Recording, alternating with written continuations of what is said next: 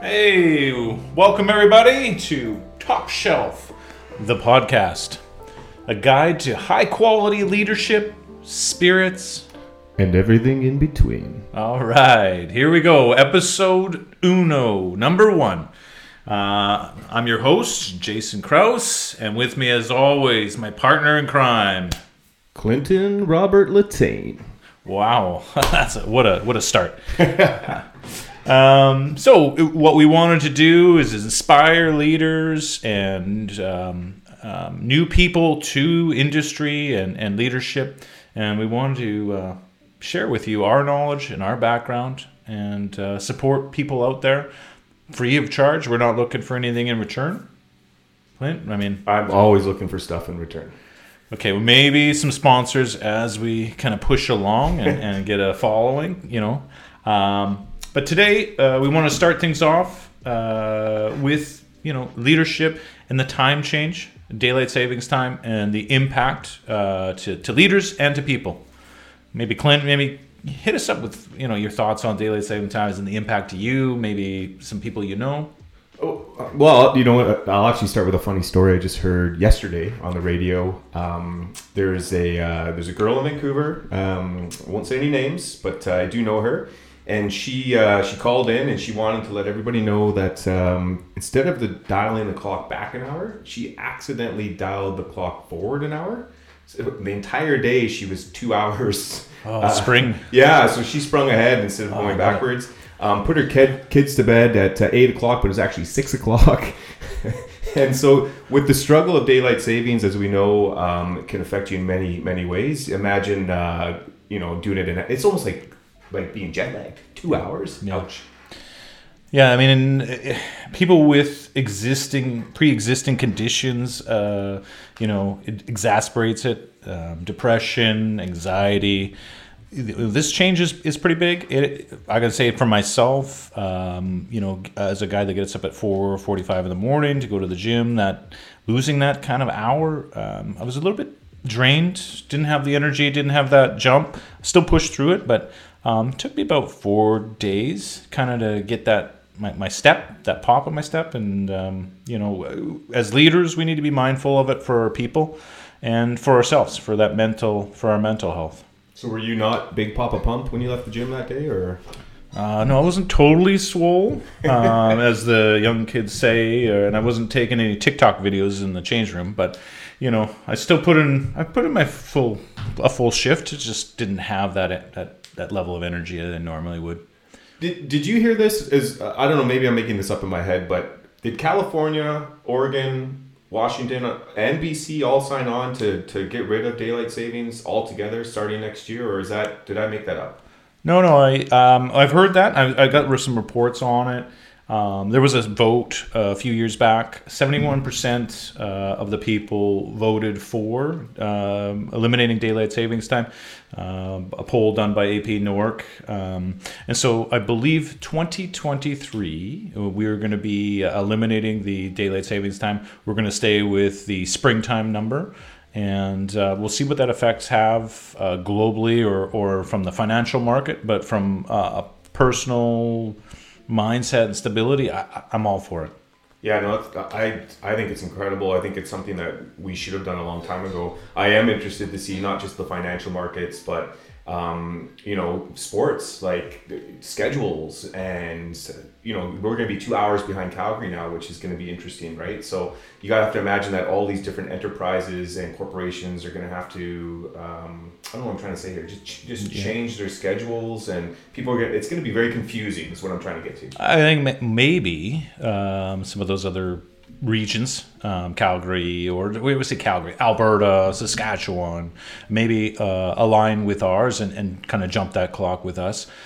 You know, in theory, the reason for daylight savings time was to save energy for a better use of the sunlight in the spring and summer. But I think we're kind of past that with technology. We're past that with equipment and vehicles, and the facts are.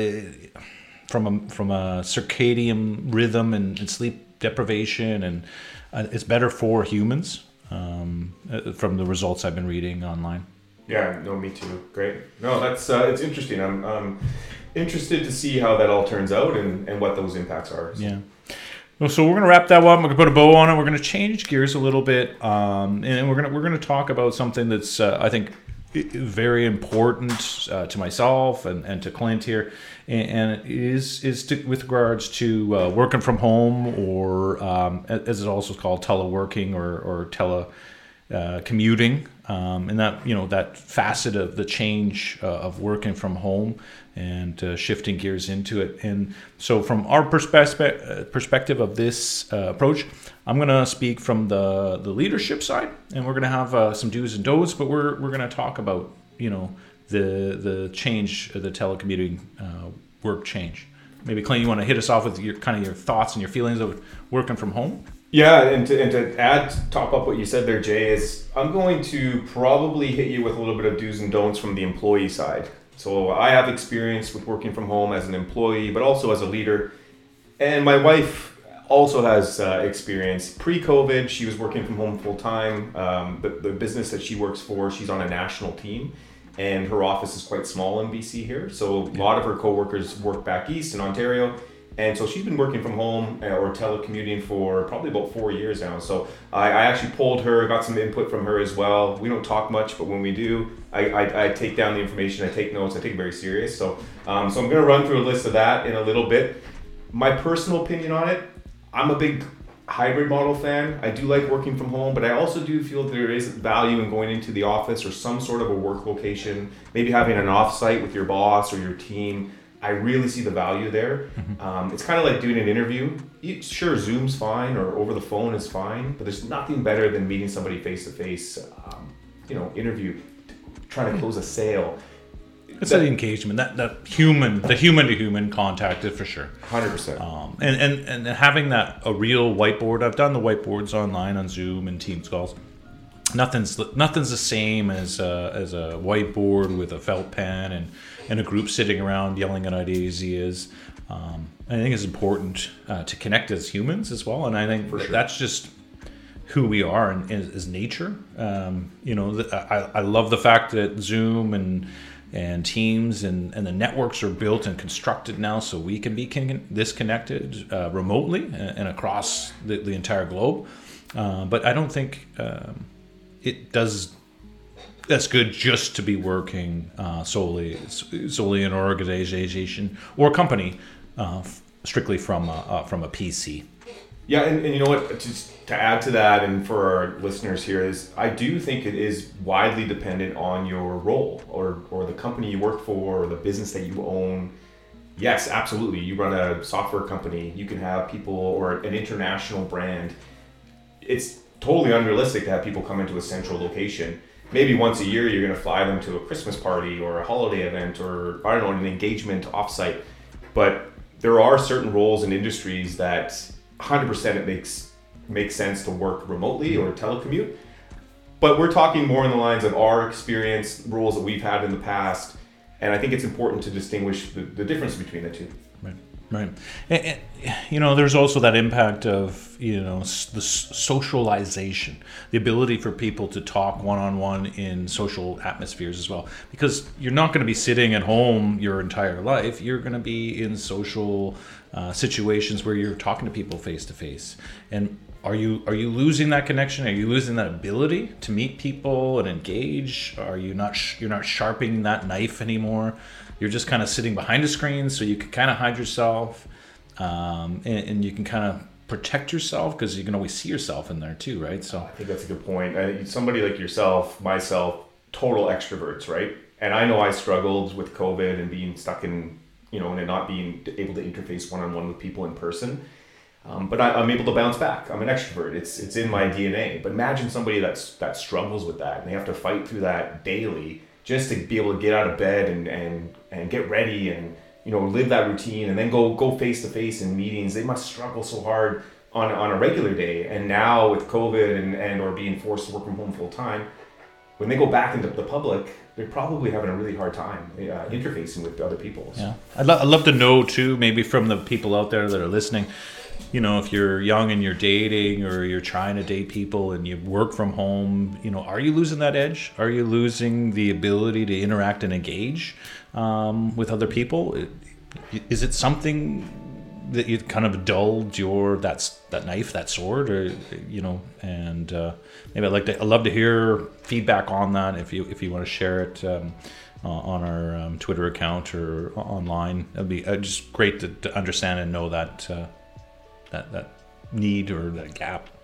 Yeah, that I think the last kind of point I want to make here is the difference between Camp A and Camp B when it comes to working from home, because we know that there's a large camp of individuals, whether it's the leader in the group, the business owner, or it's the employee themselves, that absolutely don't want to work from home. They are fighting it tooth and nail. Even if it makes sense from a business perspective, there are leaders out there, there's even employees that just love going in, that's their routine, gets them out of the house, gets them away from their family and friends, they just like to get out of the house. And, you know, in Camp B is the opposite. They love the hybrid role or the hybrid model, or they want to work full-time remotely. You know, the idea of going back to work even one day a week or one day a month gives them anxiety, gives them stress. So to distinguish between those two camps, I think, is important. And of course, you know, like everything we're going to talk about on this podcast, this is just our opinion. This is our feedback based on our experience.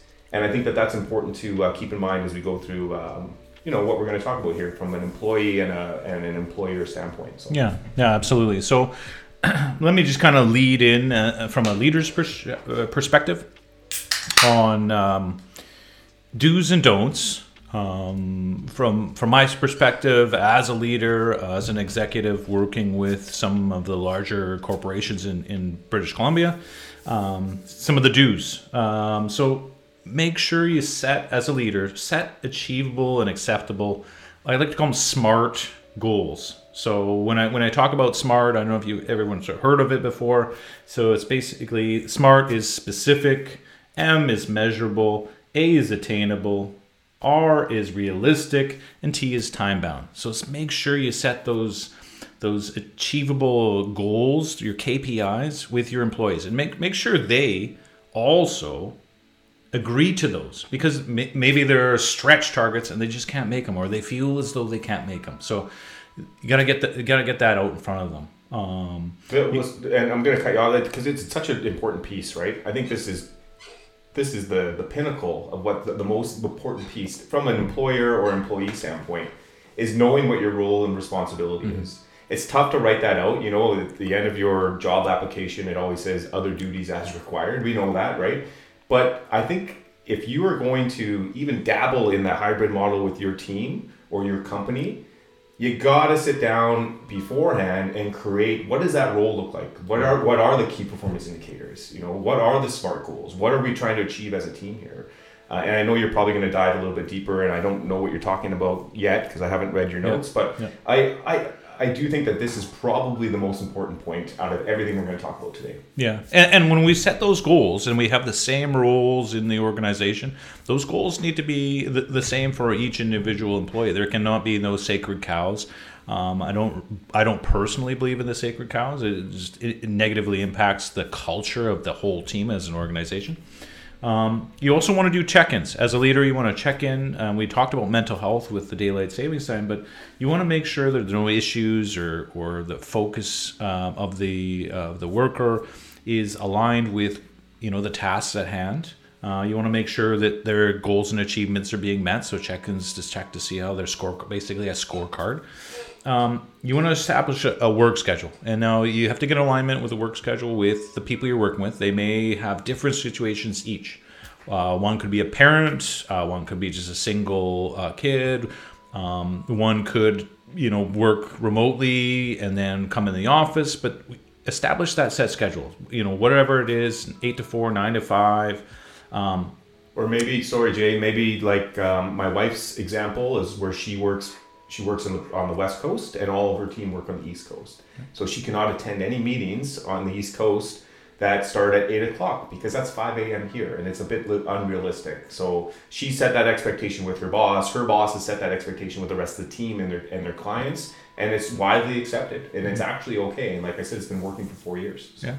Yeah. And my final do, you know, following up on Clint's there is build an authentic connection with each one of your employees. You got to work as a leader. You have to work a little bit harder when someone's working remote through a computer to connect. You know, find things about them, what their passions are. Find out who they are as a person. Learn about their family. Do they have dogs? Do they have a passion for race cars? Or, you know, feed off of that and do your best to make notes as a leader so you can fall back on it. Always remember their name. Always remember their names of their husbands or partners and their kids. It goes a long way to know that you're engaged with them. I agree. I think that's, you know, if I had to pick a number 2 point as most important, that would be it for sure.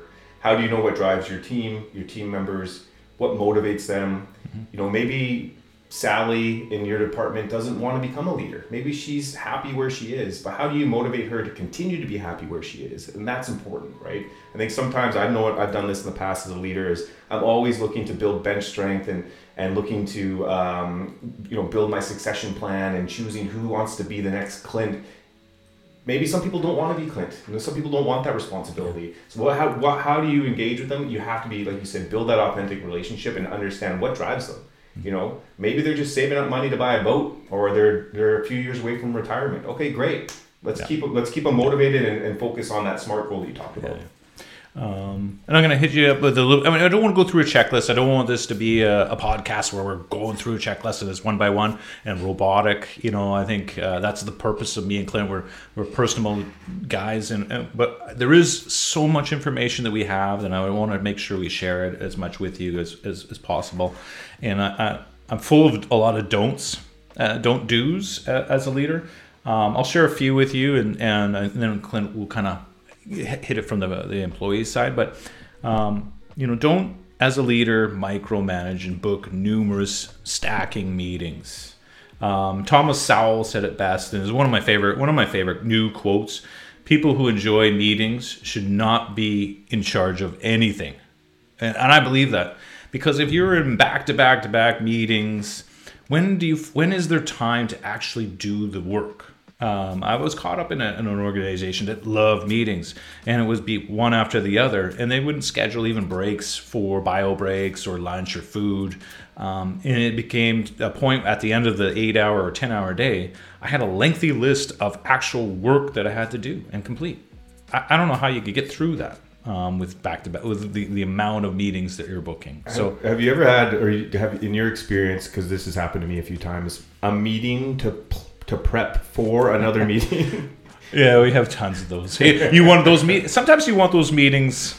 If you're going to meet with an executive group at a big organization, I think you kind of doing a dry run of what to say, how to say it, and you know, the approach. I think those are good meeting, or can be good meetings, just as an, you know, who's going to be there and set the tone. You know, if a CEO of a large corporation is going to be there, and we want to kind of focus our efforts, those are good meetings. Yeah. Make sure we're all pointed in the right direction and we're talking to this, you know, the same language. I get that for sure. What I always had a challenge with is we'd have a static once a week meeting, and there'd be somebody from the team that wanted to meet with me before to go over what they were going to talk about. And you know, from a support and leadership standpoint, I always took those meetings, but it felt like I was having meetings about meetings. And it's just like, where do we draw the line? And, you know, one thing I always gave advice to myself and to others is, if you're not adding anything to a meeting, if you're just sitting there for an hour and you're not talking, you're not getting any value, or you're not adding any value, don't go to those meetings anymore. You tell the meeting organizer you're not going to attend. They won't take offense. Just say, hey, when you need me to say something, or you need to, you know, send me the meeting notes and I'll read them. Yeah. But if you need me to come in and actually speak on behalf of somebody, or speak to a certain point, or represent a certain group, no problem. But to sit there for an hour and not actually participate, total waste of your time. That's my opinion. Yeah, no, totally agree. If you're not adding value, always said, if you're not adding value to the program or not adding value in a meeting, what's the point? Right, and don't feel bad for saying no. You've got to schedule your time for deliverables.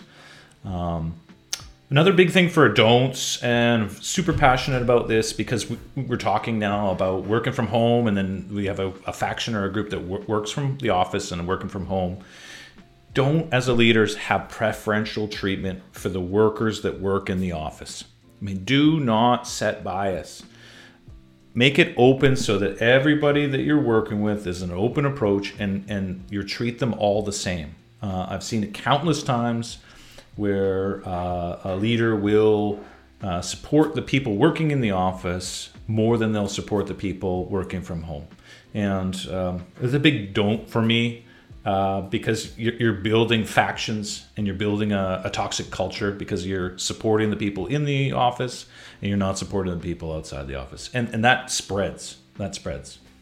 Yeah, people pick up on that. They pick up on that during meetings. They pick up on that about conversations. Employees talk.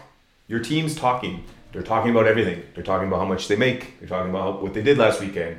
Some of them build friendships. And when you have a friendship, you're talking very candidly about certain things. The leader of our organization really loves to take me for coffee every Tuesday. Yeah. And if you're at home every Tuesday, you're thinking, I'm missing out on something. I'm missing out on an opportunity. And where I think it really drives a divide between teams is when all of a sudden that leader moves on and somebody's promoted within. And it's that office person that was going for coffee. And then so, maybe that is that side of the employees that I'm going to talk about, where you don't even want to work from home. You want to be in the office because you want that face time with the upper level management or senior leadership, whatever you want to call it. So anyways, that's just to add on to that. Yeah. And for me to wrap up from a leadership, don't assume, don't make an ass of you and me that the staff are not working when they're working from home. Like, do not assume that. You set the KPIs. Like I said, in the dues, hold them accountable to those goals, and monitor and check off their achievements. But don't assume that they're just sitting around eating bonbons or playing video games or watching TV. You need to have that level of trust that the people in those offices or those work-home offices are actually delivering their work in their 8 to 10 hour scheduled work window. Yeah, and I think that's one of those urban legends of working from home. And it's probably one of the caveats as to why people are so afraid to allow their team to work from home. My suggestion, if you're just starting off doing this, is do a trial. And like you said, KPIs is great, but talk to the team. 360 evaluations. How does Jason show up every day for work? Is he on time for your team meetings? Does he add value to the meetings? Is he hitting his targets? What is the client saying? The next time you sit down with the big client, that it's his portfolio. How's Jason showing up? Is he on time? Is he canceling meetings? Are you getting what you need from Jason? If all these boxes are being checked, then boom, you have a successful hybrid work from home plan that's fully operational. If they're not being checked, then you need to reevaluate, because with any employee that you may have, there's the good ones and the bad ones, of course. Yeah, agreed. All right, Clint, switching gears to you from the employee's perspective. Yeah, so I cheated a little bit here because, like I said, my wife's been doing it for about 4 years. I managed to pick her brain. We came up with a short list in no particular order. Here are the do's and don'ts for employees from working from home. You're not going to go through the whole list, are you?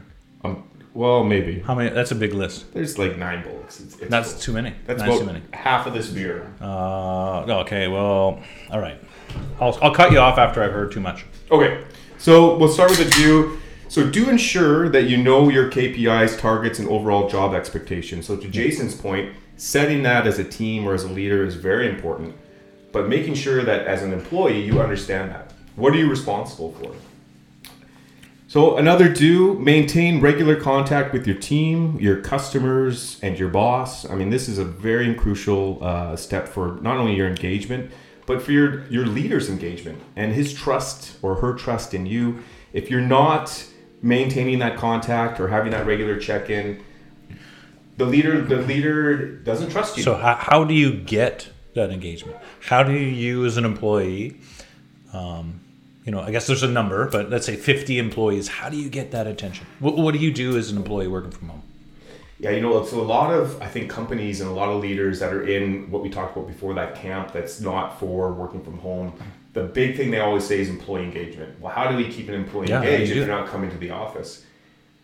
It's all about the people. When I go into the office, I don't go in and I think, I love the company sign is here and they got great soap in the bathroom, I go for the people, and I go, you know, for that relationship I have with my leader and with my team. Can you have that relationship over Skype? Can you have it over your phone? Absolutely you can. And that's why you need to schedule regular touch bases. I mean, it's different for everybody. Would you schedule regular touch bases where you go in and have a visit? Is that a good plan? Is that? I think it's based on location. That location for one, yeah. Individual need. Mm-hmm. For myself, yes, 100% need that. Yeah. For my wife, no. She could go a year without seeing anybody, yeah. But she talks to her team every day. They work very closely with one another. They support each other. Her manager calls her every day. I'm talking every day. I hear her talking to her manager. And I think that for her drives her engagement. For me, you know, depending on the job, I could do remotely and not touch base. I love, you know me, I love getting out there and doing employee engagement events and doing offsites, and I think those are very, very important for driving engagement. But is it the make or break or for employee engagement as a whole? No, not at all. So okay, hit me again. All right, well, so let's talk about a don't. So don't hide, and I mean turn your camera on for calls. Yeah, these people that don't turn their cameras on. All that screams to me that you're not ready. That you're not ready for the call. You're insecure about maybe how you look or how you're presenting yourself. It would be the same as just not showing up for work one day. If you were working in a non-telecommuting world, you gotta show up. And I think that actually segues into my next point here. Well, hold on. Yeah. Let me pump your brakes on that. But. You know, there are times where you don't want to turn your camera on. Just announce it. Like if you're a normal person, 90% and 100% of the time you have your camera on. There's times I don't turn mine on, but I'll actually announce, I'm not turning it on, and I'll say why. But if I don't have my camera on, what I ask, anyone as some help, have a picture of yourself on the screen versus your initials. You know, Teams and Skype and Zoom have SL or CL or JK. Put a picture of yourself there. At least people can engage and see that you're there. It kind of softens it a bit if you're not physically on that call. No, I agree. You're right. So let's say you just had surgery on your face or something, and you don't want... I also think it has to do with who the audience is. Now, if you're just talking to your team and they're used to seeing your face every day, then yeah, you don't really need to turn your microphone on. But if you're on a call with the executive, or you're on a call with a client, you're trying to close a sale, ultra important. And like I said, segues into the next piece here, which is dress appropriately. Okay. I know you're at home wearing a hoodie and wearing shirts with holes in it. I mean, I get it. You're gonna have your cat jump on your lap during a call. All that stuff is passable nowadays, but I think you should still dress appropriately. And not just that, I think it adds some normalcy and a bit of a routine as well. Like, if I talk about my wife's routine in the morning, every morning she gets up, she still has a shower, she does her hair, she puts her makeup on, mm-hmm. She works from home. Yeah. She could just sit in her house coat all day and keep her camera off and probably be more comfortable. But I think it also gives her a sense of normalcy. She feels like she's still getting up, she's ready to go. And those days where she does have to go into the office, it's not a huge burden for her. She's ready. Don't chase distractions. So the bright and shiny, you're sitting at home, you got animals you want to play with, you got to take the dog for a walk, got some laundry you got to do. The refrigerator is a big one. I mean, for me, I love to eat. I'm constantly in the fridge.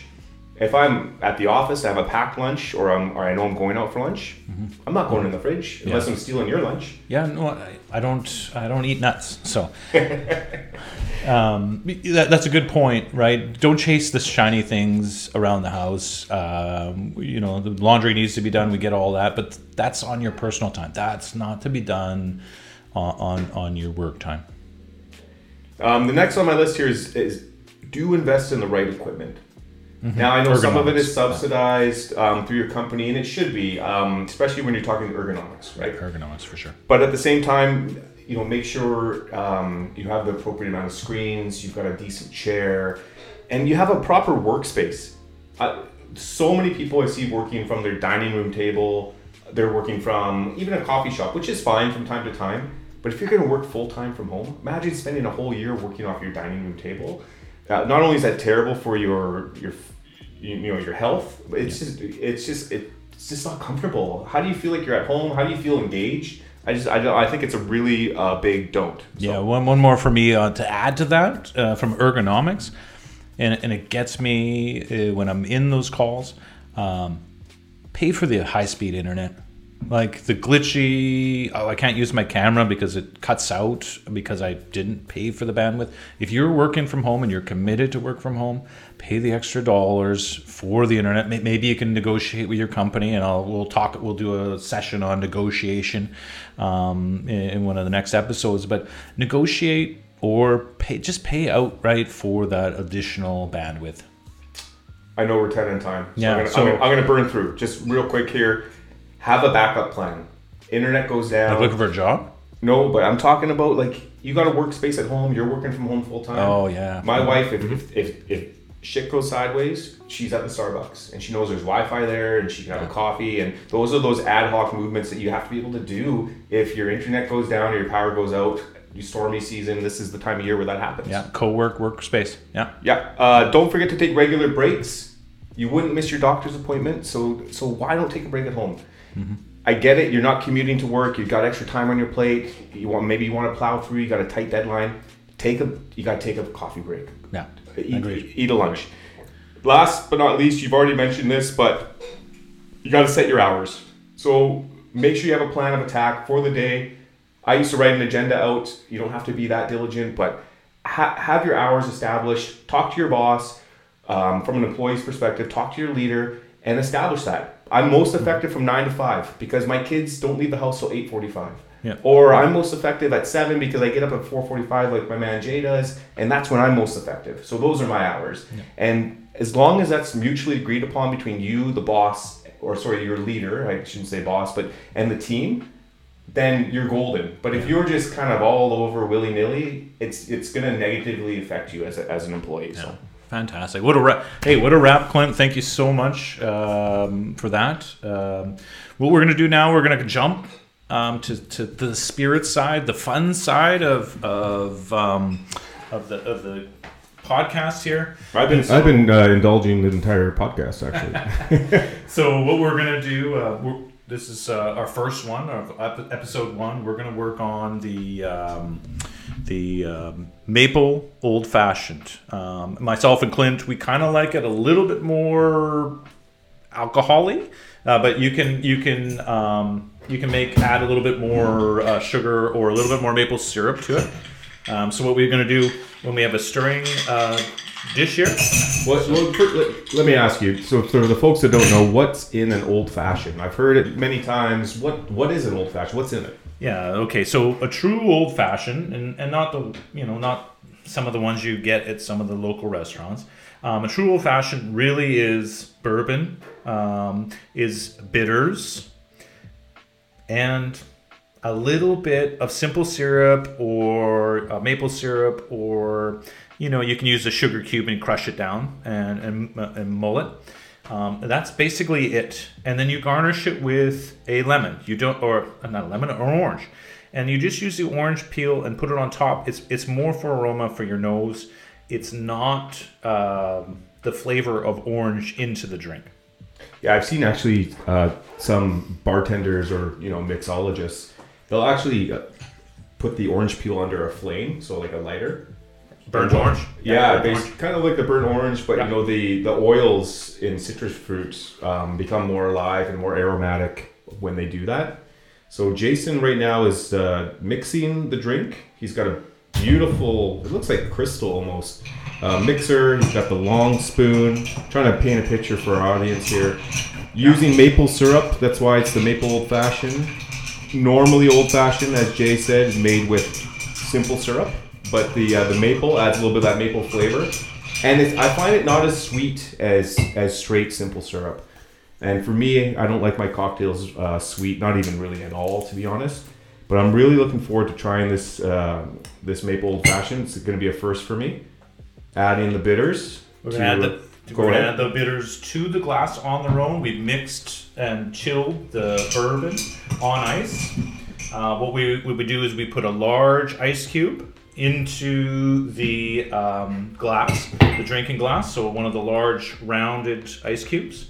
You could use a cube if you want. Use a regular cube, yeah, but this just allows it to stay cold longer. And I have a couple of silicone cube holders. Now, I'll give you a little trick that I learned online here. The silicone cubes can obtain scents or smells from your refrigerator or freezer. One way of getting rid of those smells, if they're truly silicone, put them on a baking sheet, put them in the oven for 35 minutes at 350, and you'll eliminate the smell in the silicone. So is it silicone or silicone? Silicone? I'm going to go with cone. Is it I like cone. Bagel or bagel? Oh, potato or potato? Milk or milk? Okay, so we're going to pour it over the ice cube. Oh, it smells delicious, actually. We're using Knob Creek 9-year 50 proof. Well, it's 100 proof. 100. It's got 50% alcohol. Oh, there you go. Thanks, Clint. Yeah, no worries. I'm expert. I'm not an expert on leadership. I'm an expert on spirits. That's why I'm here. Okay. And what we're going to do is we're going to just ring the glass with the orange zest. It's just a shaving of an orange with the potato shaver. I'm going to lay it on there. Okay, here we go. Hold on. Do we cheers? Yeah, we cheers. Cheers, absolutely. Cheers. Cheers. Oh, that's sexy. Ooh, that's deadly. Wow, I like it. That's a wrap for us. As always, drink responsibly, stay safe, be humble. We'll see you again next time. Adios, amigos.